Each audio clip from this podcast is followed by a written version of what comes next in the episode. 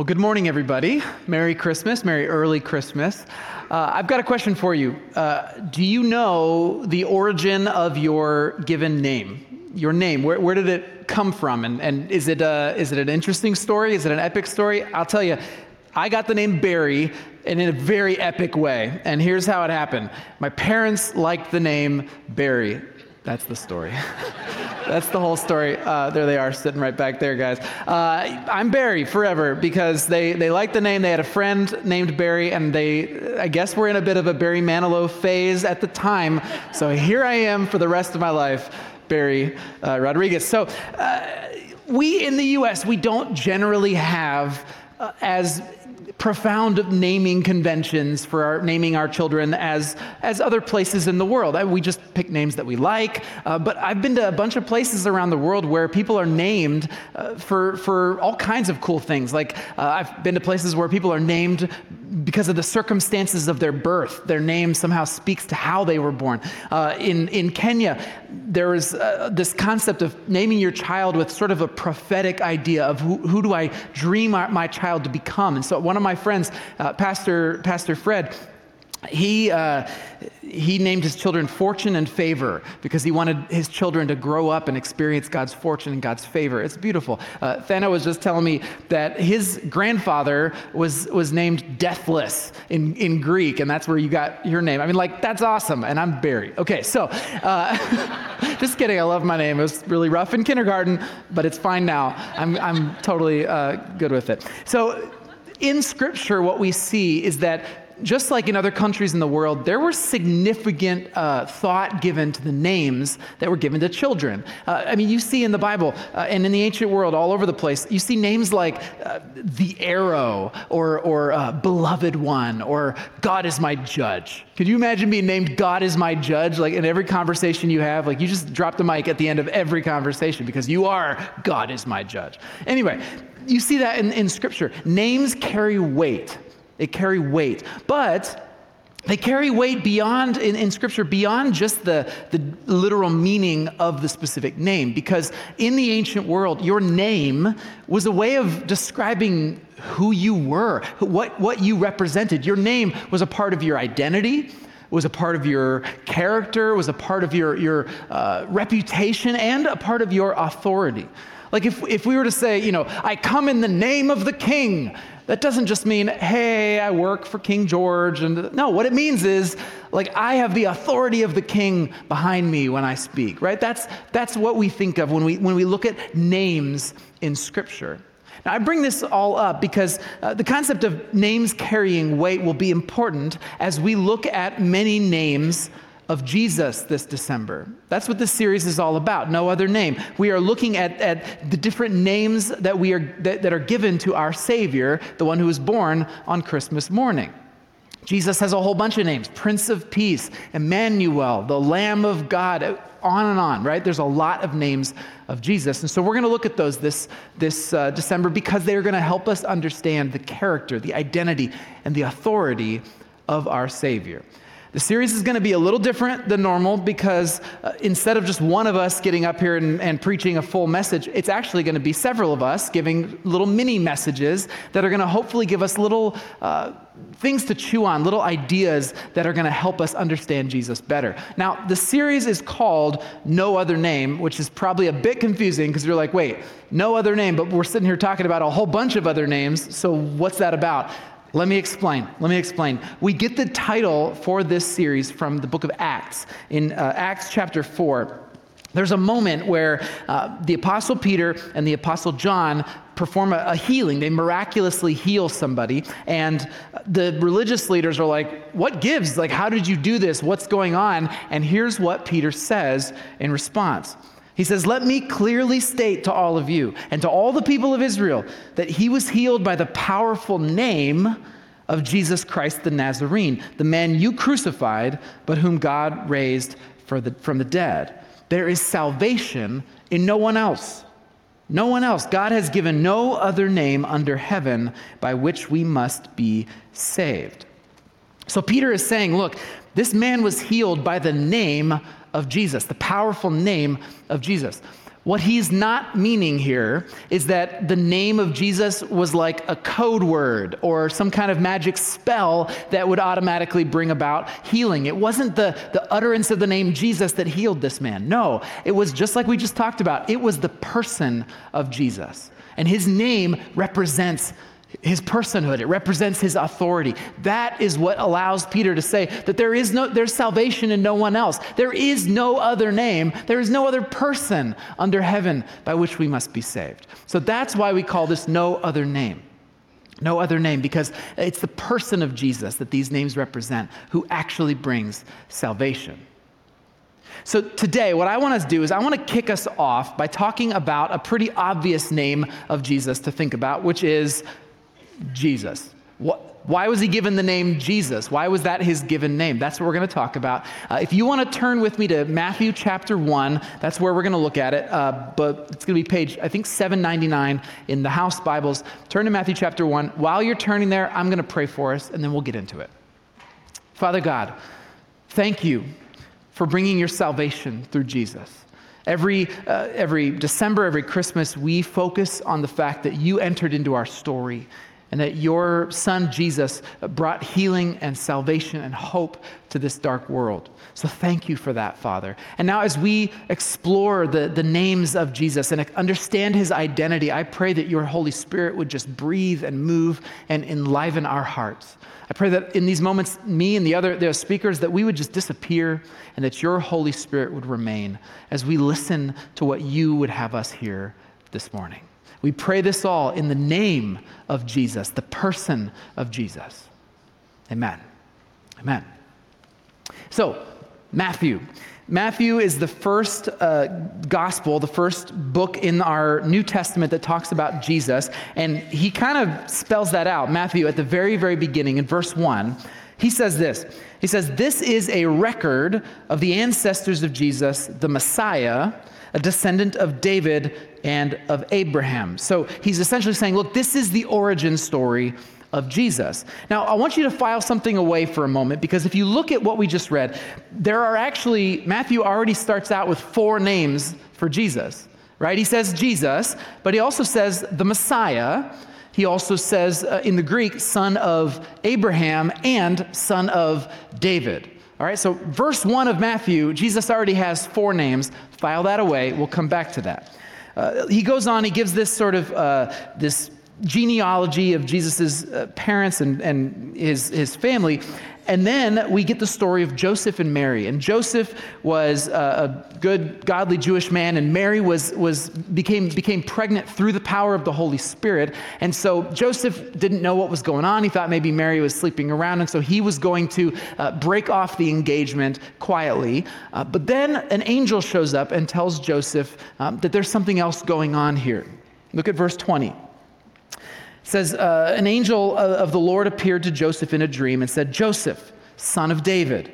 The angel said, Do not be afraid to take Mary as your wife, for the child within her was conceived by the Holy Spirit. And she will have a son, and you are to name him Jesus, for he will save his people from their sins. All of this occurred to fulfill the Lord's message through his prophet. Look, the virgin will conceive a child. She will give birth to a son, and they will name him Emmanuel, which means God with us. All right, so file that one away because there's another name of Jesus already in Matthew, Emmanuel. Again, we'll come back to that. Okay, so the angel tells Joseph, look, you are going to have a son and you are going to give him the name Jesus. Why? What, what's so significant about the name Jesus? Well, in Hebrew, uh, this name Jesus is actually Yehoshua, Yehoshua, which means Yahweh saves. And Yahweh, again, is the name of, of God. That's what God introduces himself as. It just literally means I am. I am, that's my name, uh, Yahweh saves. That's what Yehoshua means. Now, Yehoshua, normally, uh, when we translate that from the Hebrew into English, we translate it as the name Joshua. Joshua. So here's your little fun fact for the day Jesus' name is actually Joshua. So if you ever bump into Jesus at a party and he's like, hey, I'm Josh, like, don't be confused. His name's actually Joshua. So that's a little weird. That's interesting. Yahweh saves, Yehoshua. Why do we call him Jesus? Glad you asked. In the Greek, all right, here we go. Sorry, I just have to be nerdy for a second. Uh, in the Greek, uh, the Greek translation of Yehoshua is Jesus, Jesus, which was brought into the Latin as Jesus, but then when they made the King James Version of the Bible, they had to figure out how to, how to spell Jesus in English, and there was some confusion based on German pronunciation of the letter I, and so they named him Jesus with a J, and that's why we call him Jesus and not Joshua you're welcome. Again, so many fun things to share at parties. You guys are just going to be like the belle of the ball when you guys go to Christmas parties this year. Okay. So that's why we call him Jesus. So this name, uh, Yehoshua, something else you may not be aware of is that it was actually a very common name. In the first century, I mean, there were Jesuses everywhere, Joshua's everywhere. Very common name. There's like four different Jesuses in the New Testament. So this is a very, very common name. It's like today naming someone John or Sarah. Like there's a lot of them, right? There's a lot of people with that name.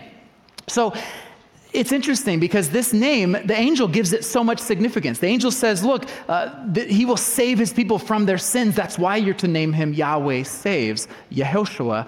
Except if that name is so common, then, then why would that be the name that's given to Jesus? Well, here is when all those other names start to come into focus. Because by itself, again, Yehoshua, Yahweh saves, that's just a common name. Any good Jewish boy could be named Yahweh saves, then it would have made total sense. But Matthew already is making us aware of the fact that this identity, this, this character of Jesus, is so much more uh, deep than just the name Jesus. He's already given us four other names to think about. And what I've come to understand is that these other names help us understand how Yahweh saves. They help us understand why this name actually means what it means. For example, back in verse 1, Matthew refers to Jesus as. Uh, well, what does he say? He says, uh, Jesus the Messiah. He says he's the son of David and the son of Abraham. Son of Abraham, that is uh, a way of referring to the fact that he is an Israelite.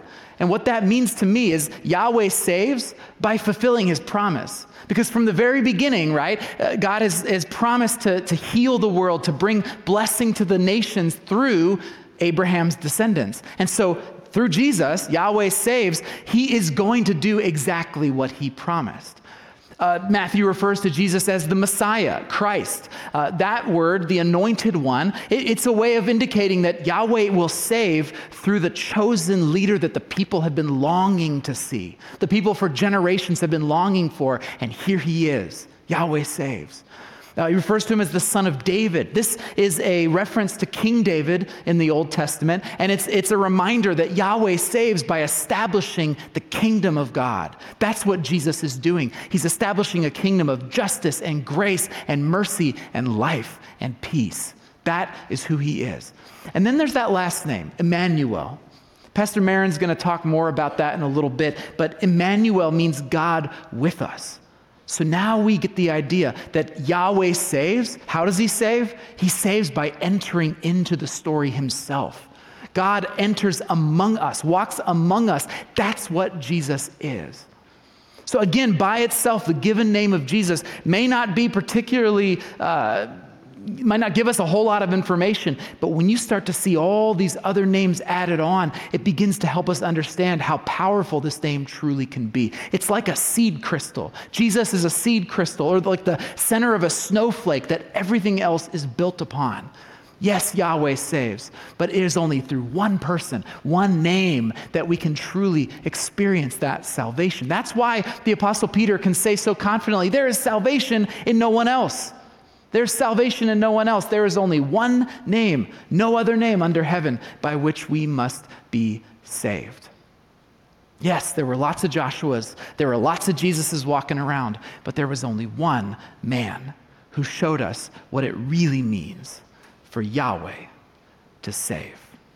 His name is Jesus, and there is no other name.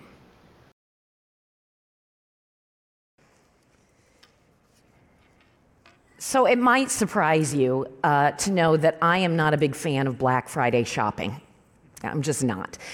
Um, you can get deals all month long. But anyway, last Friday I decided I was going to do it anyway. So I took my three daughters and we went to the fashion mall, and it was exactly as I expected. I mean, just the parking lot itself was I, was filling me with terror.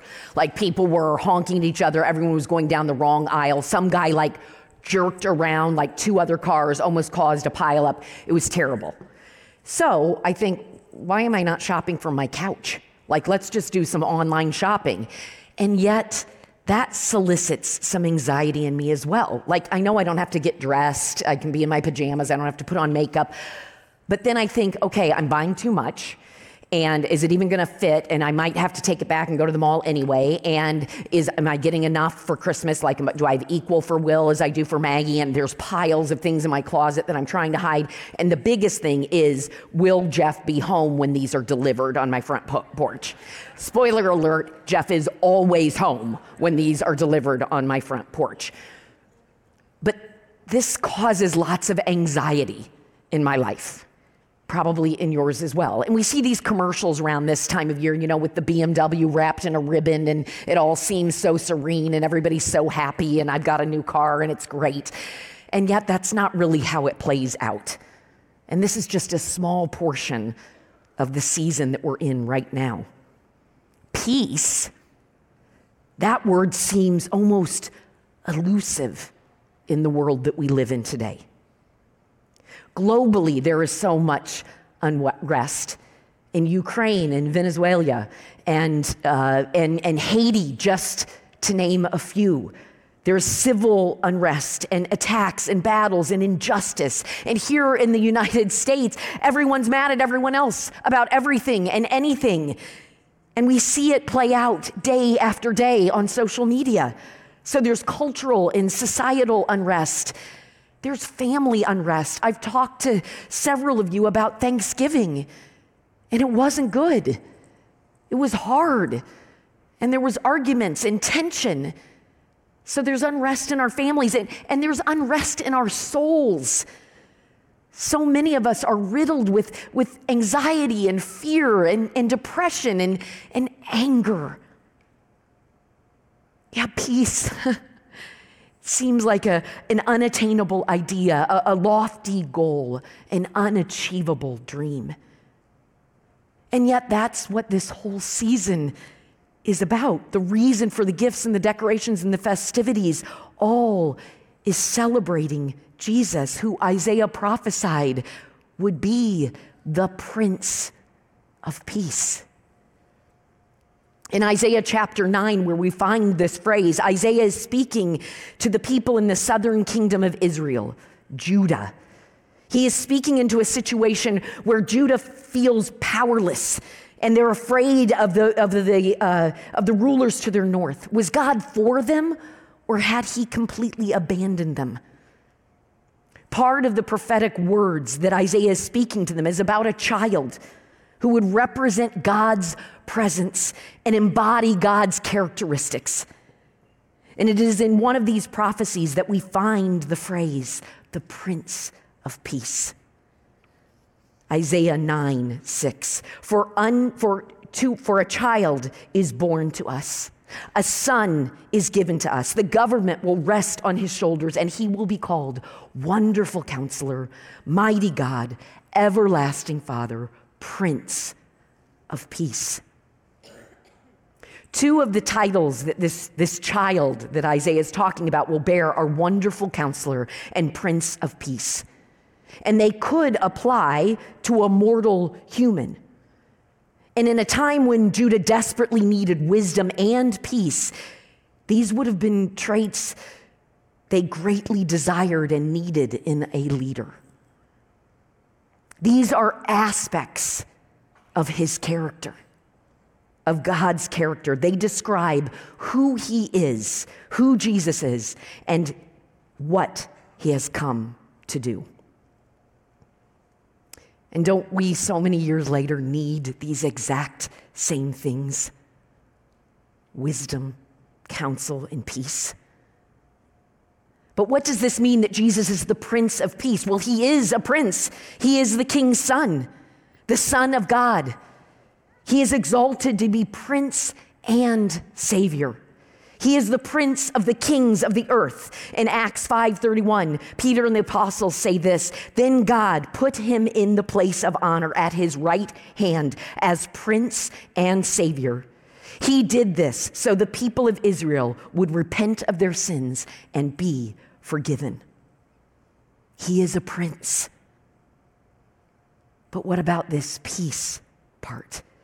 He is prophesied to be the Prince of Peace. And when Jesus' birth was announced to the shepherds by the angels, they reiterated this peace when they said in Luke 2:14, "Glory to God in the highest heaven and peace on earth to those whom God is pleased." So where do I find this peace? The peace of Jesus is offered to all people on the earth. This peace was not enforced by power and might. It came through humility and service. This peace doesn't depend on conquests, but rests on sacrifice.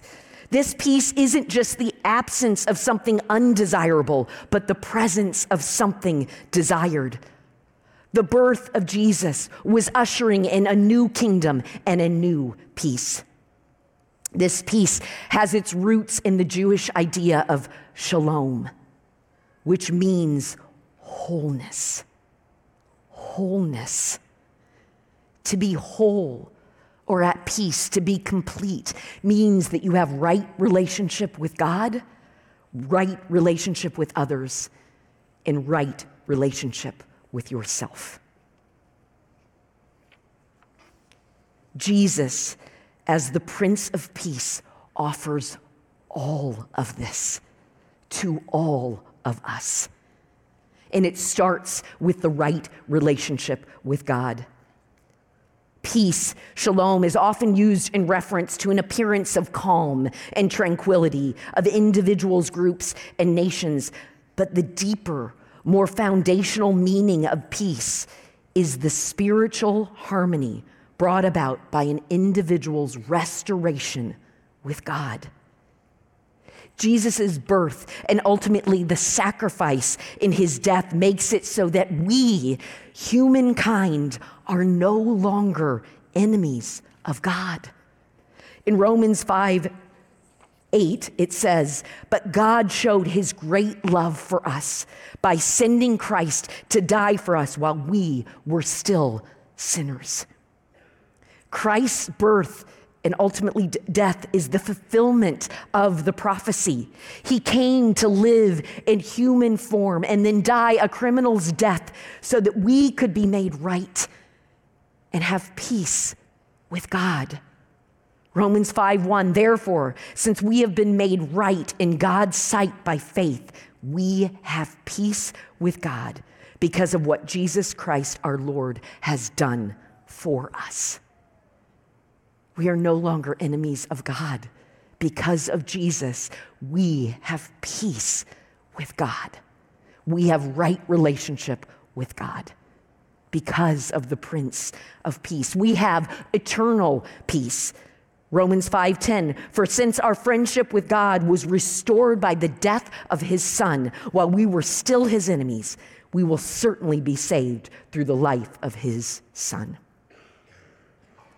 This is the deep, abiding peace between our hearts and our Creator that cannot be taken away. And it's the ultimate fulfillment of Christ's work as Prince of Peace. But it doesn't stop there.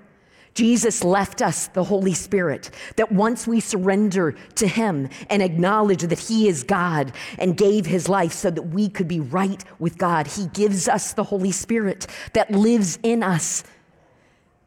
And that Holy Spirit is our helper, the one who we are aware and alert to and listen to and obey will guide us.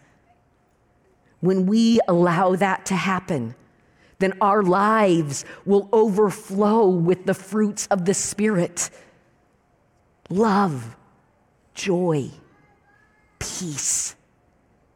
When we abide in the Spirit, our lives will display that in all ways, including with our relationships with other people, right relationships, peace with others. When our relationship is made right with God and we experience love, joy, and peace that can only come from Him and can only be found in Him. It spills over into our relationships with other people and it brings peace to our souls. Right relationship and peace with ourselves. In Philippians 4 7, it says this don't worry about anything. Don't worry about anything. Instead, pray about everything. Tell God what you need and thank Him for all He has done. Then, then you will experience God's peace, which exceeds anything we can understand. His peace will guard your hearts and minds as you live in Christ. And let me just say this this doesn't mean it's going to be easy that everything's just going to be taken care of. He never promised that. It doesn't mean that life isn't hard sometimes, that there's no fighting or anxiety or pain or hurt or chaos. But if you live in Jesus, Yahweh, being led by the Holy Spirit, taking all that is swirling around you to Him in prayer, practicing gratitude for all He is and all He has done, you can experience the Prince of Peace. Peace in your heart, your mind, and your soul is possible. The pandemonium may spin around you, but it is possible for you to be a pillar of peace in the midst of it. Can you picture that for a minute? all that you feel is swirling around you, whether it be your own personal anxiety or angst in relationships or what's happening around the world. Can you picture yourself in the middle of that with the Prince of Peace right there with you? And you can stand firm in that and live in that peace because you are connected so deeply with Him. This Prince of Peace is available to you. Peace is attainable, it is achievable. It can be a reality for you, but only if you know the Prince and you connect with him in a deep way. Can you this Christmas, this, this season, find that time, find that space? ways you can connect with Jesus, space to bask in his presence, to abide in him, to find rest in him for your weary soul. I put a lot of verses in the app if you if you're following the app and I'm going to actually post them later on social media verses about who who God is and how you can find that peace that you can meditate on this season and all the time. He is the Prince of Peace and He can be the Prince of Peace for, for you and to you and in you, but you have to connect with Him. You have to surrender to Him in order to have that peace. There is no peace, there is no true peace outside of relationship with Jesus, the Prince of Peace. And once you have that relationship, the fruits of the Spirit, including peace, will pour out of you, will flow out of you in powerful and profound ways to the world around you. Jesus is the Prince of Peace. And he and that peace that surpasses all understanding is available to you right here and right now.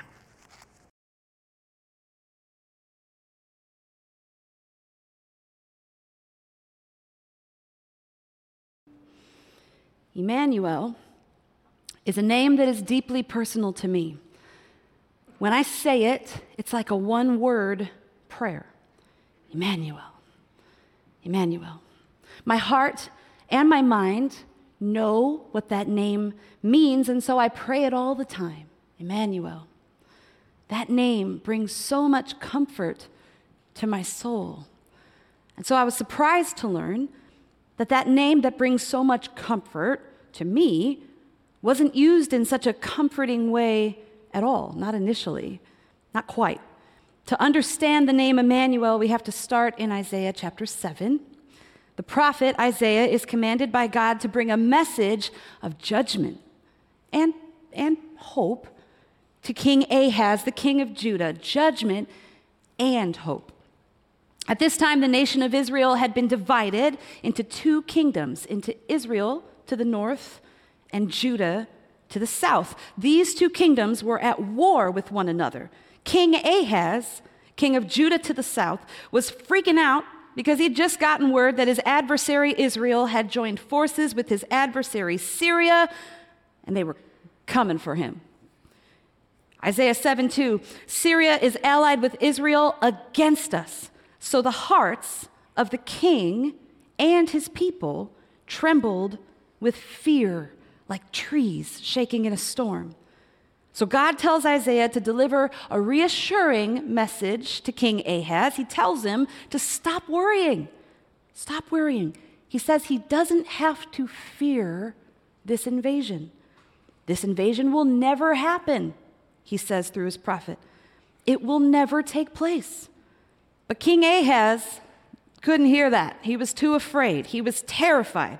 He didn't receive this hopeful prophecy as any kind of comfort or with any confidence at all. His two biggest enemies had just joined forces against him. He was fearful and skeptical, but the prophet Isaiah said to him in verse 9, Unless your faith is firm, I cannot make you stand firm. Another translation puts it this way If you do not stand firm in your faith, you will not stand at all. So, watch what happens in the very next verse of this chapter. In verse 10 of chapter 7, it says, Later, the Lord sent this message to King Ahaz Ask the Lord your God for a sign of confirmation, Ahaz. Make it as difficult as you want, as high as heaven or as deep as the place of the dead. But the king refused. No, he said, I, I won't test the Lord like that. Then Israel, then Isaiah said, Listen well, you royal family of David. Isn't it enough to exhaust human patience? Must you exhaust the patience of my God as well? All right then.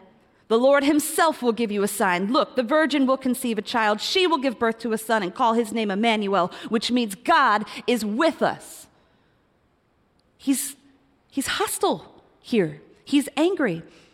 And that's surprising coming from a, a, passage that we use so often at Christmas time. I wasn't expecting that. Isaiah is worked up. Listen well, he says. Must you exhaust the patience of my God? He's angry. And it only gets worse from here. He goes on to say, Those two kingdoms that you feared so much, Israel and Syria, they're not the problem. I told you that they were not a threat to you. But now the Lord is going to bring judgment upon you, unlike anything you have seen in your lifetime. He's bringing the king of Assyria down on you. Big, bad, brutal, notorious Assyria. And why would God do all of this? I read this passage in Isaiah chapter 7 a few times over, and initially I couldn't understand why God would punish Ahaz for refusing to test the Lord. To me, that seemed like a good thing. I will not. I will not test the Lord my God that way. It seemed almost noble. What was so terrible about that? The answer is found in 2 Kings chapter 16, and we don't have time to turn there today, but if you read it, it basically says Ahaz, king of Judah, did not do what was pleasing in the sight of God. In his fear, his fear of being attacked by his enemies, he had made an alliance an unholy alliance with, of all things, the kingdom of Assyria, the wicked kingdom, big, bad, brutal, and notorious Assyria. To him, this was a logical, strategic move. He's thinking to himself, if Israel allied with Syria, then I'm going to ally, ally myself with a bigger, badder nation to, to protect myself. The problem is, God had already told him the plan. He told him to trust, trust God for his deliverance, trust God for protection. But instead of trusting, what did Ahaz do? He took silver and gold from the temple of the Lord. As payment, he sent this to the wicked king of Assyria. He robbed God. He robbed God to pay for his own foolish and futile alliance, thinking that this was going to be the thing that protected him. He trusted in his own plan, he trusted in his own wit and his own scheme. When we understand this, the story takes on a whole new meaning. When Ahaz said, I, w- I will not test the Lord like that, he wasn't being sincere, he was lying. He was attempting to appear righteous, but he knew that he had already disobeyed God by making an alliance with the enemy. And God knew it too. And so he sent his messenger, the prophet Isaiah. Listen well, you royal family of David. Isn't it enough to exhaust human patience? Must you exhaust the patience of my God as well? All right, then, the Lord Himself will give you a sign. Look, the virgin will conceive a child. She will give birth to a son and call him Emmanuel, which means God is with us. It's Yahweh who saves. God is with us. He's saying, I told you that God would fight your battles. I told you that God would protect you. I told you that there was nothing to fear. I told you that God was with you, but you didn't listen. Instead, you listened to your own fear and you trusted your own scheme. So now I'll just show you a different way that God is with us. A virgin will conceive a child, she will give birth to a son and call him Emmanuel God is with us. Yahweh is the one who saves. So, why do we talk about this name Emmanuel at Christmas time? The name that's only mentioned three times in the entire Bible. We do it because it's central to the Christmas story. If you have your Bible, turn with me to Matthew 1. We're going back to Matthew 1. We were there earlier this morning page 799 in the House Bible. And starting down at verse 18 is where we get Matthew's account of the birth of Jesus. And Matthew makes the connection back to that passage in Isaiah chapter 7 about the virgin bearing a son. He tells the story of Mary and Joseph, particularly the story of Joseph, finding out that his fiancee was pregnant and trying to figure out how he could back out of the engagement without shaming Mary. And in that time, Joseph has a dream. And in the dream, an angel tells him, Don't be afraid. Don't be afraid to take Mary as your wife. And then we read in verse 22 all of this occurred to fulfill the Lord's message through his prophet Look, the virgin will conceive a child she will give birth to a son, and they will call him Emmanuel, which means God is with us. The messenger of God, the angel, brought Joseph the good news. He's finally here. God is with us. Emmanuel has come. Emmanuel. Emmanuel. My one word prayer, Emmanuel. I know why this name resonates so deeply with me. Ask anyone who knows me, church. I am a person who is riddled with fears rational fears, irrational fears, debilitating fears. I am not proud of this. I don't like this about myself. I, I wish I wasn't this way. But I struggle on a daily basis with some level of fear and anxiety. That's why I pray the name Emmanuel, Emmanuel, so continuously. I need to do it daily and sometimes hourly to remind my soul that God is with me. Sometimes I walk this room when no one's here and I just pray, Emmanuel, Emmanuel, walk with me. I know you're with me. A few years ago, Tim gave a message on this name, Emmanuel, and he taught that Emmanuel comes from im, meaning with, and El, which is a shortened version of Elohim. Elohim is another name for God, and it means the mighty one. So, Emmanuel, God with us, said another way, is Emmanuel, the mighty one, is with us. And suddenly it all makes sense. King Ahaz's fear, his trust in his own futile devices, a misplaced trust that led to his own destruction, his refusal to believe that the mighty one was actually with him, choosing fear over faith. And Joseph, Joseph was afraid too, but unlike Ahaz, Joseph to- chose to abandon his fear and to lean in to the promise of Emmanuel, God with him. He chose to trust when the angel told him not to fear. Joseph's trust, Ahaz's distrust, Ahaz's fear, which spiraled and descended into foolishness and futility and destruction, and Joseph's fear, which transcended into faith. Each of them receiving the promise that God would be with them if only they would accept the invitation to trust. So, where does that leave us? Where does it leave me? I have a lot of fears. My plans are futile.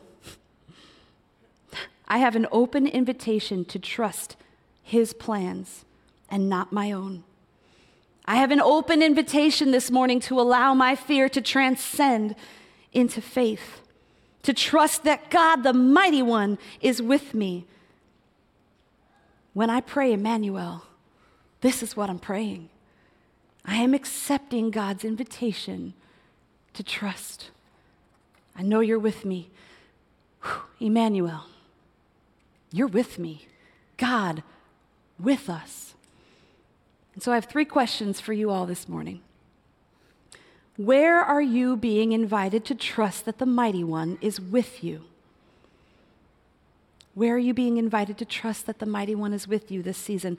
Where are you being invited to trust Him and allow your fear to transcend into faith? Where do you need to be reminded that He is your Emmanuel?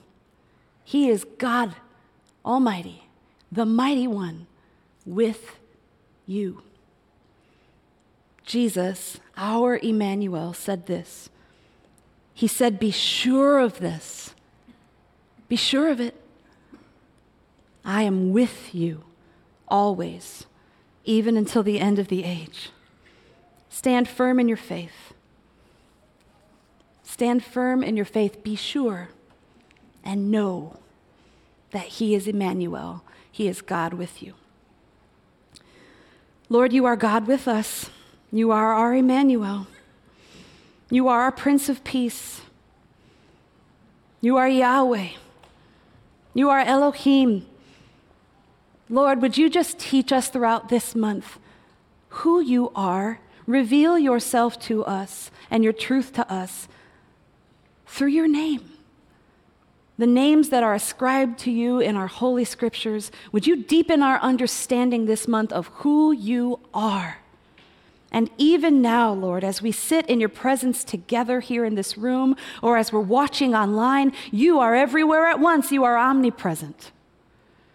Speak to us, Lord, our Emmanuel, our God with us, wherever we are. With us. I pray in the name of Jesus, my Prince of Peace, my Emmanuel. Amen.